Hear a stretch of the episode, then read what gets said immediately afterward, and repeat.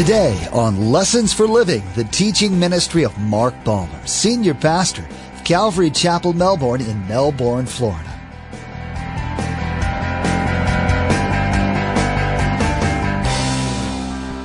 It would be better for you before you're critical, before you're negative, before you're destroying your children, before you're preaching from the pulpit all kinds of negative stuff and never balancing it with God's love. It would be better just to take that thing, put it on your neck, and jump off. Because jumping off and going to the bottom of the Sea of Galilee, where that millstone is better than the judgment you're going to get from God. You say, I don't like to read those kind of things. That's why God did it. Now, see, at the start of the church, he knew the importance of those 12 getting humility right. Hell is a real place, and so is heaven. These two places have been brushed off as punchlines to jokes these days. They aren't taken seriously, but they should. In today's message, Pastor Mark will encourage us to share this fact with others. You see, where we will spend eternity is determined by the choices we make now. If we choose to submit to God and walk with Him, if we accept His Son as our Savior, then we have an eternity in heaven to look forward to. On the other hand, if we lean on our own understanding, if we follow our flesh, if we reject the truth of God's Word, if we reject Jesus, then hell will be our eternal home. And it's no laughing matter, friend. Remember, there's quite a few ways to receive a copy of Pastor Mark's teaching. We'll be sharing all that information with you at the close of today's broadcast. Now, let's join Pastor Mark in the Gospel of Mark, chapter 9, verse 42. For part 1.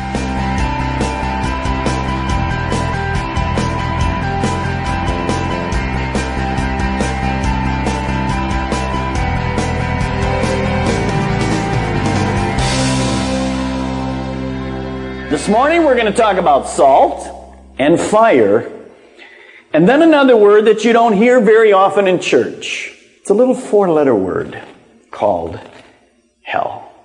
Let's look at verse 42 of chapter 9. The first, and I encourage you to take notes on the overhead this morning, is walk as a stepping stone, not as a stumbling block. Verse 42.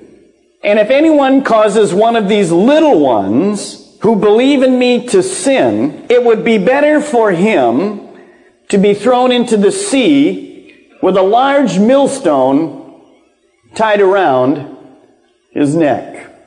Jesus brought his disciples into a house, probably Peter's, and he was talking to them about their attitude. They had been arguing about who was the greatest in the kingdom of God. Jesus said, You're wrong. You shouldn't even be talking about those things. We're all basically equal. And in that passage of really discipline to his disciples, he took a little child and he put the child on his lap. And in that teaching, Jesus said to them, If you give a cup of cold water, even to one of these little ones, there's a reward in it for you if you do it right. Even a cup of cold water. And then he says in this verse here, he says there is a great reward for you in giving a cup of cold water. But then he says there's a different outcome if you stumble one of these little ones. So if you want to be rewarded, do a good deed. But if you stumble a little one, you're not going to be rewarded. In fact, you're going to be judged very harshly and listen to the harshness that he talks about. Now, who are these little ones? Jesus said, if you stumble a little one. Well, I believe there's three different categories this morning of these little ones. The first are children. Children that are coming to the knowledge of the Lord and Savior Jesus Christ. Kids in our Sunday school area. Children of yours in your home. Grandchildren. Little children that are innocent and just full of faith and want to believe the right things. Jesus said, if you stumble one of these, there's great harm for you. The second group of little ones that I believe we can include in here are those who are young in the faith. We have many, many brand new Christians. Whether you're a young person or been 70 years and never came to the Lord, you just came to the Lord recently. Peter says, we have many young ones and they desire the milk of the word, babes in Christ. I believe if you're young in the faith this morning, that's who Jesus is talking to. And thirdly, I believe there's some Christians, they may have been Christians a long time, But your temperament and your personality is such that you just accept everything that comes down the pike. You're, you're just an accepting person. You're pretty easy and anything you watch on TV that's Christian or any person you hear, you just, you just assume it and you take it and you take it for all it's worth and you don't check it out. You just, just, that's just your personality. You're kind of really spiritually naive. Now, I wish we didn't have those kind of people. I wish you would check it out. And let me share with you. Anytime you hear the Word of God taught on television, radio, hear from this pulpit, any other pulpit, you take your Bible and check it out you make sure it's right. Just don't swallow everything here because there's many things that are given as the Word of God that are not the Word of God. But those are the three categories that Jesus is mentioning here. And what he says is, all of them, number one, are believers. So whether it's a child in your home, a grandchild, young person, a young person in the faith, somebody, no matter their age, they're a brand new Christian, or those who are just kind of trusting by nature, Jesus says this, and you'll see it on the overhead. Disciples are vulnerable and stumbling blocks are a real danger. So what Jesus is trying to say is, disciples, the 12 of you, I placed you here to be a great example, to be a stepping stone, so that when people look at your life, they go, I get it. I understand it. The Bible's real. I can tell by that person's life that a walk with God is good. It's a great thing. And what Jesus is saying is, when I placed you here, these 12 disciples, I'm leaving the church in your hands. And how you treat other people, especially believers, is very important. And what he's really saying is, you've blown it. Disciples, you've been a stumbling block. Do you remember? The disciples had been walking on the road. They had just failed to cast out a demon. As they failed and they came along, they saw another person who was a believer, but not of the original 12. He was casting out demons and successful. Do you remember what John said? We went over to that man and said, cut it out. Stop casting out demons. You're not part of us. How dare you do what we're supposed to do? And Jesus said to them basically, you know what you've done to that man? By the way, Christianity is brand new, so this is a new believer. He was just a few years old. He said, You've stumbled that man. That young believer, by your harsh criticism, by your jealousy, you have stumbled that man. So what Jesus is trying to say is, disciples, you've missed it.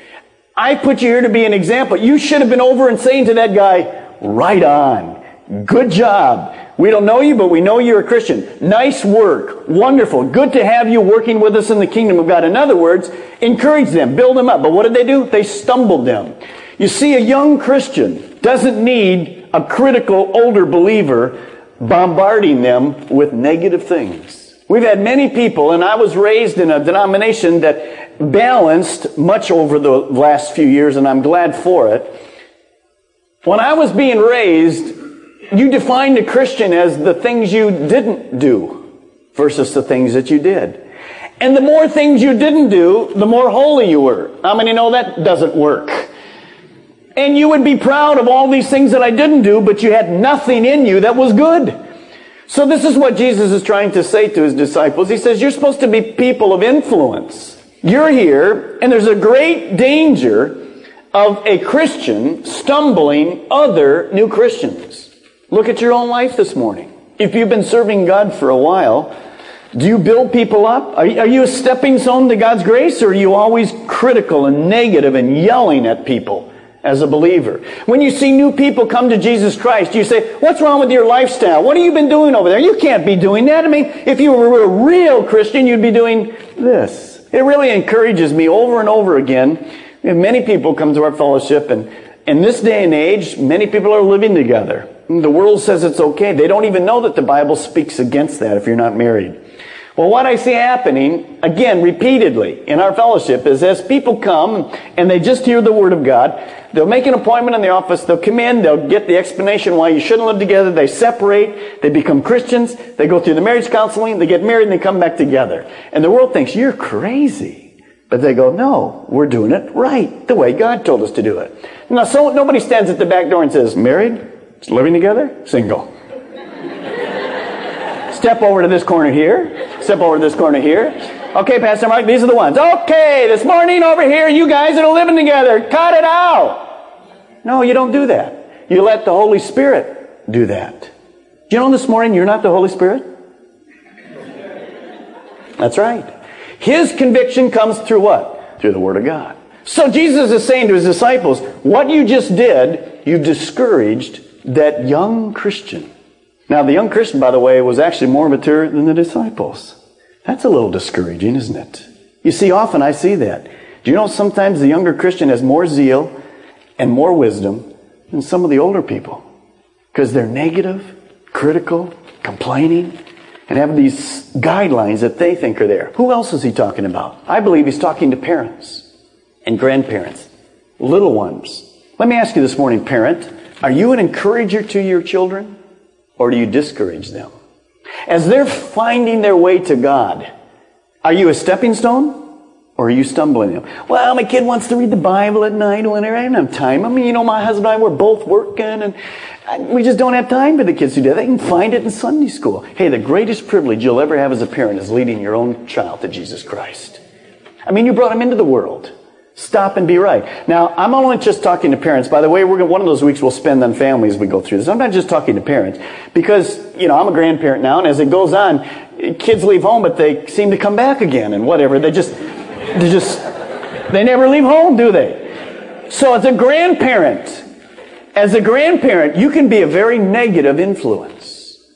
You're always griping about your kids and eh, doing this and doing that and doing whatever. Now realize, teenagers and young kids, whatever, there's standard. There's fences that God puts around, and parents are to give there to definitely say, here's where you're to be. Now, all you kids that are here, and maybe some of your younger kids going, give it to my mom and give it to my dad or whatever. Well, later on, we'll see that it says, you want to live a long life? Obey your parents. Now, some of you are going to die real young. So there's balance, isn't it? Uh-huh. So when we go through this, understand Jesus is saying to you as a parent, if I would ask your teenager, if I would ask your seven year old, are you an encourager to them, parent? Or do you discourage your kids? Do you challenge them? Uh, we don't want to go to the service tonight. Well, Dad, I really want to go to that. We don't get time for that. What are you doing? You're stumbling your children. And God help us for those false doctrines and things that are out there that are really stumbling little kids. So the parents have to be careful, the grandparents have to be, have to be examples, just an average Christian, you and me. But there's a third category here, and I believe it speaks to those of us that have public ministries of teaching. So as a pastor, as somebody that's teaching the Word of God, we have a great responsibility of presenting the Word of God as Jesus would. What if this morning I came to passage 9, like we are, in the last part of these five or seven verses here, and I said to you, well, you know, I really don't like to talk about hell. So we're just kind of going to miss it this week, and we're going on to chapter 10, where I'd like to talk about marriage, because I love teaching on marriage. I've been teaching on marriage for 30 some. I love teaching on marriage. I need it. I need to tune up, and I love teaching on it because it's such a sore subject. It's such a great subject of need. But you know, the subject this morning is hell. It's not my subject, it's God's subject. I would be remiss if I didn't teach on it. I'd be wrong. So I present it, hopefully, the way God would, the way Jesus would. So Jesus said to the disciples, if you're going to be harsh, if you're going to be a negative person, if you're going to offend the little one or a new believer or you're going to teach wrong doctrine, it would be better for you to take this millstone. And if you go to Capernaum with us, you'll see this huge millstone outside the old church there in, in Capernaum. And it, it's not a little grinder kind of thing, but a millstone is this huge stone that a donkey would carry around. You pour grain in it and it just takes the kernels and just puts them into flour. The disciples knew what he was talking about. Because in those days, when you wanted to take a person and you wanted to punish them and actually kill them, they would take that millstone, smaller one, tied around their neck, and they put him in the Sea of Galilee right to the bottom. Now, we don't have a picture of that, but if you, any of you are old enough to remember Laurel and Hardy, they used to put them in the cement. You remember that? And just drop them right off the whatever. Those of you that are old, don't say it because they know how old you are. Somebody told me about that. I don't remember that at all, but. so what Jesus says is this. If you're going to do that, it would be better for you before you're critical, before you're negative, before you're destroying your children, before you're preaching from the pulpit all kinds of negative stuff and never balancing it with God's love, it would be better just to take that thing, put it on your neck, and jump off. Because jumping off and going to the bottom of the Sea of Galilee, where that millstone is better than the judgment you're going to get from God. You say, I don't like to read those kind of things. That's why God did it. Now see, at the start of the church, He knew the importance of those 12 getting humility right. Getting the balance of God's Word right.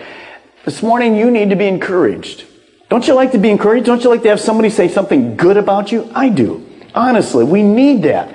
And let me ask you this morning, just simply as a Christian, do you encourage other Christians or do you tear them down? Parents, are you building your children up or tearing them down? And if you're a teacher this morning, indeed, are you using people, manipulating people, or serving people? That's what Jesus said. And the disciples had blown it. The next thing we see is Jesus says, walk in self-discipline. Don't only be a stepping stone. Don't be a stumbling block, but you have to walk in self-discipline. Jesus goes on to his disciples and he says, you know what I just said to you? It's very important you don't stumble other people by your negative attitudes. But then he says this, it's very possible for you to stumble yourself. Ever stumble yourself?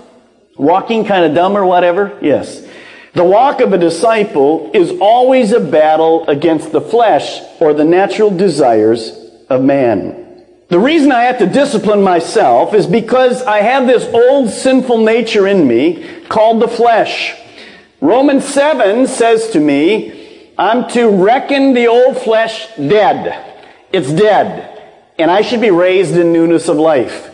How many know that the old flesh, even though it's in this coffin, somehow raises its head out of the coffin to tempt us? Anybody know what I'm talking about? Anybody tempted this last week at all? How many experienced that this week? A little temptation. You know the old man isn't always dead, is it? So that's what Jesus is talking about here. Has to be some self-discipline in your life because this old nature, even though it is gone, it is still there. It, until we go to heaven, it's still there tempting me to sin. So he gives three illustrations here that are very poignant. Look at it. Verse 43. If your hand causes you to sin, simply cut it off. It is better for you to enter life maimed than with two hands to go into hell, where the fire never goes out. And if your foot causes you to sin, cut it off. It's better for you to enter life crippled than to have two feet to be thrown into hell. And if your eye causes you to sin, pluck it out. It's better for you to enter the kingdom of God with one eye than to have two eyes and be thrown into hell. Now, what in the world is Jesus talking about? When you see the eye, Jesus is trying to use by these three analogies the whole body. When you look at your eye this morning, what Jesus says, what you see might tempt you. Things you look at might tempt you. It's your ambition or your cravings, your desire. You drive down, you see this new car, you see this restaurant, you're at the beach, you see this swimming suit. Whatever it is, that the eye is an area of temptation. Then he says the hand. That's whatever I do, the things I do with my hand, my lifestyle. And then he says the foot. That's where you go, your walk. You may be walking in the wrong places. So he says you can be tempted by these. And really what he says here is whatever in your lives would cause you to stumble and to stop serving God, you have to deal drastically with it. Now, notice who has to deal with it. It's your foot it's your eye. It's your hand. Say to me this morning, me, myself, and I. Go ahead. Me, myself, and I. Now who is that? Me, myself, and I. You see, when other people sin, I like to do this. You're wrong. But Jesus says, I'm not telling you to point your finger at the other 12 disciples. Who's he talking to? Me, myself, and I. In other words, I have to deal with my own sin, my own self-discipline. It's my hand, it's my eye, it's my foot. Those of you that do marriage counseling, marriage counseling is this. When a couple comes in, they always go, and I say, you know, what's the problem? It's always the other person. So when we negate that, I say, I don't want to hear any of that, what can you do that would make it better in the marriage? Then they go, well, I don't think we want to be here. Let's leave or whatever. They don't like that because it's me, myself, and I.